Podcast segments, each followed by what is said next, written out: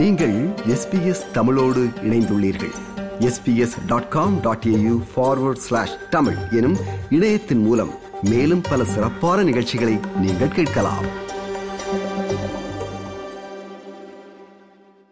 உலக வானொலி தினம் இன்று கொண்டாடப்படுகிறது. நாம் ஒரு வானொலி ஒலிபரப்பில் இணைந்திருப்பதால் இந்த நாளை நாம் எல்லோரும் கொண்டாடுவதில் ஆச்சரியம் ஏதுமில்லை அல்லவா? கடந்த ஆண்டுகளில் நாம் இந்த நாளை ஒலிபரப்புத் துறையில் ஈடுபட்டுள்ளவர்கள் கருத்துகள் அனுபவங்கள் அவர்களது வானொலி வாழ்வில் இடம்பெற்ற சுவையான சம்பவங்கள் என்று அவர்கள் பார்வைகளினூடாக நிகழ்ச்சிகள் அமைத்திருந்தோம் இந்த வருடம் சற்று வித்தியாசமாக வானொலி குறித்த சில சுவையான சில அறியப்படாத மற்றும் ஆச்சரியத்தை தரக்கூடிய சில செய்திகளின் தொகுப்பாக இந்த நிகழ்ச்சியை உங்களுக்கு எடுத்து வருகிறோம் SBS Radio. SBS Radio, broadcasting in Tamil.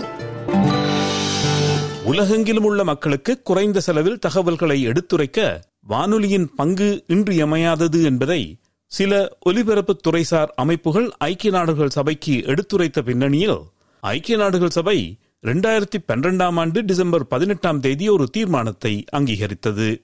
அந்த தீர்மானம் ஆயிரத்தி தொள்ளாயிரத்தி நாற்பத்தி ஆறாம் ஆண்டு ஐக்கிய நாடுகள் சபையின் வானொலி நிறுவப்பட்ட நாளான பிப்ரவரி பதிமூன்றாம் தேதியை உலக வானொலி தினம் என்று அறிவித்தது. இந்த ஆண்டுக்கான வானொலி தினத்தின் கருப்பொருளாக ரேடியோ அண்ட் பீஸ் வானொலி மற்றும் அமைதி உலகில் அமைதியை நிலைநாட்டுவதில் வானொலியின் பங்களிப்பின் முக்கியத்துவத்தை உணர்த்தும் வகையில் இந்த கருப்பொருள் அறிவிக்கப்பட்டுள்ளது என்று ஐக்கிய நாடுகள் சபையும் அது சார்ந்த யுனெஸ்கோ அமைப்பும் கூறுகின்றன This year's World Radio Day theme is Radio and Peace. It cannot be more relevant than this moment when the United Nations kicks off its year long campaign to commemorate the 75th anniversary of UN peacekeeping. Radio networks, which are vital to reaching large scale and diverse communities, particularly in places where internet penetration is poor and the population is very mobile due to conflict and displacement. On this World Radio Day, a special thank you to the listeners. Through your active participation, we are a stronger, united movement for peace. அமைதியை நிலைநாட்ட வானொலி என்று ஐக்கிய நாடுகள் சபை கூறினாலும் போர் சூழலில்தான் வானொலி மாபெரும் வளர்ச்சியை கண்டிருந்தது. ஜேம்ஸ் கிளாக் மேக்ஸ்வெல் என்ற ஸ்காட்லாந்து தேசத்து விஞ்ஞானி ஆயிரத்தி எண்ணூற்றி அறுபதுகளில் முதன் முதலில் ரேடியோ வேவ்ஸ் ரேடியோ அலைகளை பற்றி அறிந்திருந்தார். ஜெர்மனிய விஞ்ஞானி ஹென்ரிக் ஹெர்ட்ஸ் ஆயிரத்தி எண்ணூற்றி எண்பத்தி ஏழாம் ஆண்டில் இந்த அலைகளை நிரூபித்தார். அதற்கு மூன்று ஆண்டுகளுக்கு பின்னர்தான் குக்லியல்மோ மாக்கோனி என்ற இத்தாலிய விஞ்ஞானி பயன்படுத்தக்கூடிய ரேடியோ டிரான்ஸ்மிட்டர் மற்றும் ரிசீவர்களை கண்டுபிடித்தார். ரேடியோ அலைகள் மின்காந்த அலைகளாகும்.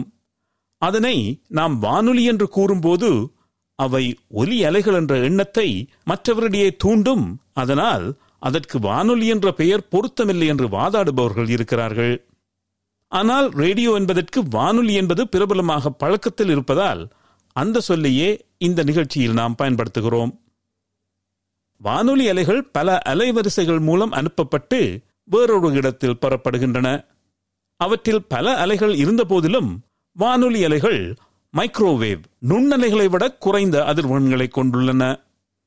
வானொலி அலைகள் வளிமண்டலத்தின் வழியாக துள்ளி குதிக்கின்றன. உண்மையில் ரேடியோ அலைகள் அயனோஸ்பியர் எனப்படும் வளிமண்டலத்தின் ஒரு பகுதிக்கு நேராக அனுப்பப்படுகின்றன. அங்கு அவை மேகங்கள் மற்றும் செயற்கை கோள்களை தங்கள் இலக்குகளை நோக்கி தாவிச் செல்கின்றன. ரேடியோ அலைகள் தரை மேகம் அல்லது மின்சாரம் கடத்தும் மேற்பரப்பு போன்ற இன்னொரு ஊடகத்தால் உறிஞ்சப்படாவிட்டால் அந்த அலைகள் தொடர்ந்து சென்று கொண்டே இருக்கும். இந்த அலைகள் என்றென்றும் பயணிக்கக்கூடியவை. அவை ஒளியின் வேகத்தில் நகரும் என்பதால் அதனை பயன்படுத்தி ரேடியோ டெலிஸ்கோப் என்ற அதிக தொலைதூரத்தில் கண்ணு கட்டிய தூரத்துக்கு மப்பால் உள்ளவற்றை அவதானிக்க சில விஞ்ஞானிகள் மற்றும் வானியலாளர்கள் பயன்படுத்துகிறார்கள். சரி இந்த செய்திகளில் சுவையானதாக ஒன்றுமில்லையே என்று சிலர் கூறலாம். உண்மைதான். சில அடிப்படை விடயங்களை கூறிவிட்டு சுவையான விடயங்களுக்கு வருவோம்.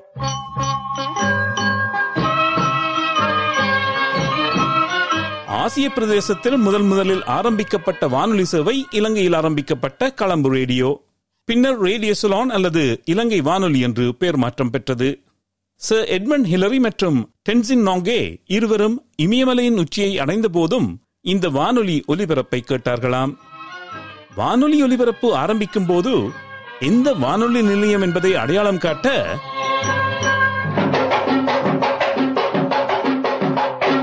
அல்லது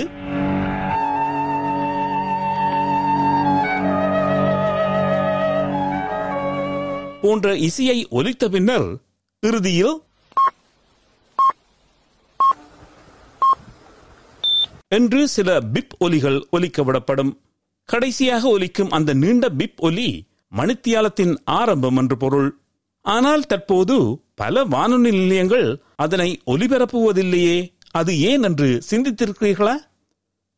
வானொலி ஒலிபரப்பு ஆரம்பகால ரேடியோ வேவ் டிரான்ஸ்மிஷன் என்ற ரேடியோ அலைகளால் மட்டும் தற்போது மக்களை சென்று சேர்வதில்லை. டிஜிட்டல் வானொலிகள் இணையதள வழியாக என்று பல்வேறு வழிகளில் இந்த ஒலிபரப்புகள் மக்களை சென்றடைகின்றன. இவை ஒவ்வொன்றுக்கும் இடையில் இரண்டு செகண்ட்கள் வரை வித்தியாசம் இருக்கலாம். எனவே துல்லியமாக கடைசி செகண்டை உணர்த்தும் வகையில் பிப் ஒலியை ஒலிபரப்புவது சிலருக்கு தவறான நேரத்தை சுட்டிக்காட்டுவதாக அமையலாம்.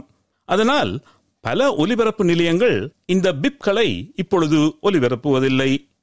வானொலியை இணைய வழியாக கணனிகள் ஊடாக பலர் கேட்கிறார்கள் என்று கூறியிருந்தேன். கணனிகளின் ஆரம்ப நாட்களில் வானொலி ஊடாக கணனியின் செயலிகள் பரிமாறப்பட்டன என்பது உங்களுக்கு தெரியுமா? ஆச்சரியமான விடியம் என்றாலும் அதில் உண்மை இருக்கிறது. ஆயிரத்தி தொள்ளாயிரத்தி எழுபதுகளின் பிற்பகுதியிலும் எண்பதுகளின் முற்பகுதியிலும் பயனில் இருந்த கணினிகள் தரவுகளை இப்பொழுது பாவனையில் இல்லாமல் போயுள்ள ஆடியோ கேசட் டேப்களில் தான் பதிவு செய்வார்கள். அதிகளவு மெமரி தேவையில்லாத காரணத்தால் இந்த ஆடியோ கேசட் டேப்கள் அந்த தேவையை பூர்த்தி செய்தன. அந்த கணனிகளுக்கு தேவையான செயலிகளை வானொலியூடாக பயனாளிகளுக்கு அனுப்பி வைக்கலாம் என்பதை உணர்ந்த நெதர்லாந்து நாட்டு வானொலியொன்று செயலிகளை அனுப்புவதற்கு ஹாபி ஸ்கூப் என்ற பெயரில் ஒரு நிகழ்ச்சியை ஆரம்பித்தது. அது பேசிக் என்ற கணினி மொழியில் அனுப்பும் செயலி வானலைகளில் இப்படி கேட்கும்.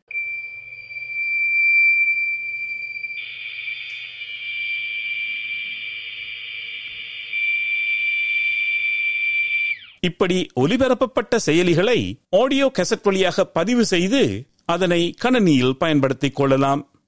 இந்த நிகழ்ச்சி மிகவும் பிரபலமாக இதற்காகவென்றே ஒரு தனி வானொலி ஒலிபரப்பும் அந்நாட்டில் ஆரம்பித்தது. அங்கு மட்டுமல்ல உலகின் பல பாகங்களிலும் இப்படியான ஒலிபரப்பு சேவைகள் உருவாகியிருந்தன. ஆனால் கணினி செயலிகளுக்கு தேவையான மெமரி அதிகரித்த பின்னர் ஆடியோ கெசட் டேப்களில் பதிவு செய்வது முடியாத காரியமாக போக அப்படியான ஒலிபரப்புகளும் நின்றுவிட்டன. மெமரி என்று சொன்னேன் இல்லையா? மனிதனின் மெமரி குறைந்து ஞாபக சக்தி குறைந்து போகிறவர்களுக்கென்றே தனியொரு வானொலி ஒலிபரப்பு இயங்குகிறது என்றால் நம்புவீர்களா? அதுவும் நம் நாட்டில் குயின்ஸ்லாந்து மாநிலத்தில் தான் அப்படியான ஒரு வானொலி முதலில் தொடங்கியது. இந்நாட்டில் சுமார் மூன்று லட்சத்தி ஐம்பதாயிரம் பேருக்கு ஞாபக மறதி நோய் உள்ளது. இரண்டாயிரத்தி ஐம்பதாம் ஆண்டிற்குள் அந்த எண்ணிக்கை ஒன்பது லட்சமாக உயரும் என்று கணிக்கப்பட்டுள்ளது. சில்வம் மெமரிஸ் என்ற தனித்துவமான ஆஸ்திரேலிய வானொலி நிலையம் ஞாபக மறதி உள்ளவர்களின் வாழ்க்கையையும் தனிமைப்படுத்தப்பட்ட பல முதியவர்களின் வாழ்க்கையையும் மாற்றி வருகிறது. இந்த வானொலி நிலையத்தை ஆரம்பித்து இயக்கி வரும் Kerry Thorpe Music's very powerful, particularly the research that is coming through now shows that uh, music registers in multiple sites of the brain.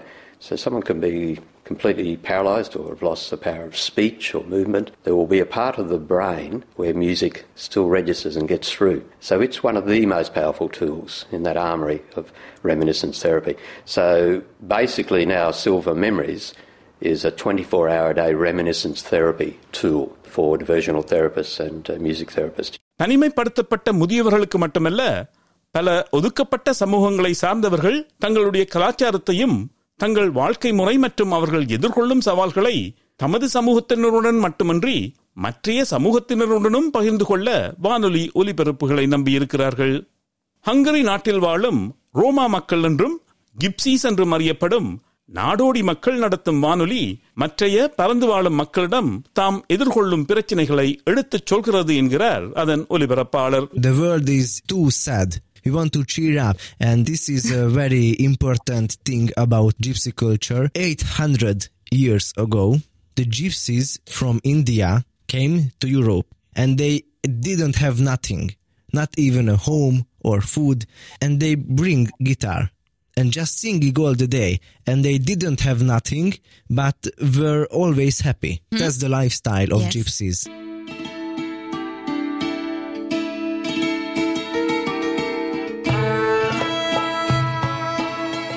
இதேபோல் உள்நாட்டு போர்ச்சூழலால் மிகவும் பாதிக்கப்பட்டுள்ள மாலி என்ற நாட்டில் ஒரு எஃப்எம் வானொலி மக்களுக்கு செய்திகளை எடுத்து வருகிறது. Rumbi FM 89.1 megahertz FM uthenga na ungwelo kuthuwusa na kusambizwa mijauko மக்களுக்கு செய்திகளை எடுத்து வரும் வானொலிகள் பற்றி சொல்லும்போது உலகின் முன்னணி வானொலி என்று அறியப்படும் பிபிசி வானொலி ஒரு நாள் இன்று எந்த செய்தியும் இல்லை என்று அறிவித்தது ஒரு சுவையான செய்திதான் This is the national programme of the BBC. There is no news tonight, so until 9 o'clock, here is some music on record. BBC அப்படி அறிவித்த ஆயிரத்தி தொள்ளாயிரத்தி முப்பதாம் ஆண்டு ஏப்ரல் மாதம் பதினெட்டாம் தேதி உலகில் பல இடங்களில் பல குறிப்பிடத்தக்க சம்பவங்கள் நிகழ்ந்த போதிலும் அவர்கள் செய்தி ஒலிபரப்பான நேரத்தில் இங்கிலாந்தில் பிபிசி செய்தியாளர்களுக்கு அது குறித்து எதுவும் தெரிந்திருக்கவில்லை என்பது உண்மைதான். தற்போது அடிக்கடி பிரேக்கிங் நியூஸ் என்று அனைத்தையுமே முக்கிய செய்திகள் என்று வானொலி ஒலிபரப்புகள் மற்றும் தொலைக்காட்சி செய்திகள் எடுத்து வரும் சூழலில் இப்படியான ஒரு செய்தி ஆச்சரியமானதுதான். இந்த வருட யுனெஸ்கோவின் வானொலி தினத்தின் கருப்பொருள் ரேடியோ அண்ட் பீஸ் இங்கே பீஸ் என்பது சமாதானத்தை மட்டும் குறிப்பதாக எனக்கு படவில்லை. ஃபேக் நியூஸ் என்று பரவலாக அறியப்படும் பல செய்திகள் ஏதாவது அரசியல் அல்லது கொள்கை முன்னெடுப்பிற்காக தவறான செய்திகளை பரப்புவதற்கும் எதிராக ஒரு விழிப்புணர்வை ஏற்படுத்த வேண்டும் என்பதே யுனெஸ்கோவின் நோக்கங்களில் ஒன்று. வானொலி ஒலிபரப்புகள் செய்திகள் மற்றும் நடப்பு நிகழ்வுகள் விளையாட்டு மற்றும் நகைச்சுவை முதல் இசை வரை அனைத்து வடிவங்களிலும் வெவ்வேறு அளவுகளிலும் வருகின்றன. இன்று தகவல் மற்றும் தொலைத்தொடர்பில் வானொலி மிக முக்கிய பங்கு வகிக்கிறது. அண்மையில் நடந்த நிலநடுக்கத்தை தொடர்ந்த பேரழிவிலும் வானொலியின் பங்கு மீண்டும் உறுதி செய்யப்பட்டுள்ளது. உலகின் பல பகுதிகளில் நெருக்கடி மற்றும் அவசரகால நிலைமைகளில் மட்டுமல்ல தொலைதூர மற்றும் கிராமப்புறங்களில் வசிப்பவர்களுக்கு ஒரே தகவல் தொடர்பு ஊடகமாகவும் வானொலி உள்ளது. எனவே உலக வானொலி தினம் மற்றும் வானொலி நம் வாழ்வில் ஏற்படுத்திய தாக்கத்தை அங்கீகரித்து சிறிது நேரம் கொண்டாடுவோம். நம் அனைவரையும் இணைக்கும் இந்த சக்தி வாய்ந்த ஊடகத்தின் மற்றொரு நாளை நாம் மனதார கொண்டாடுவோம்.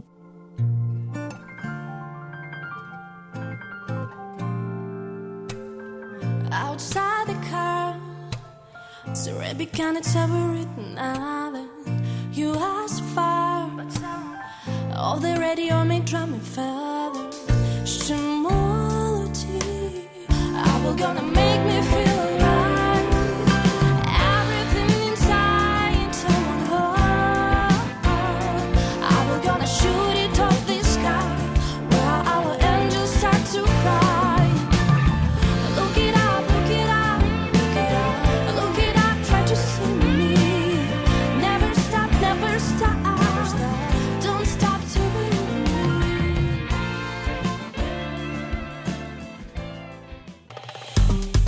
விருப்பம் பகிர்வு கருத்து பதிவு. லைக் ஷேர் காமெண்ட் எஸ்பிஎஸ் தமிழின் ஃபேஸ்புக்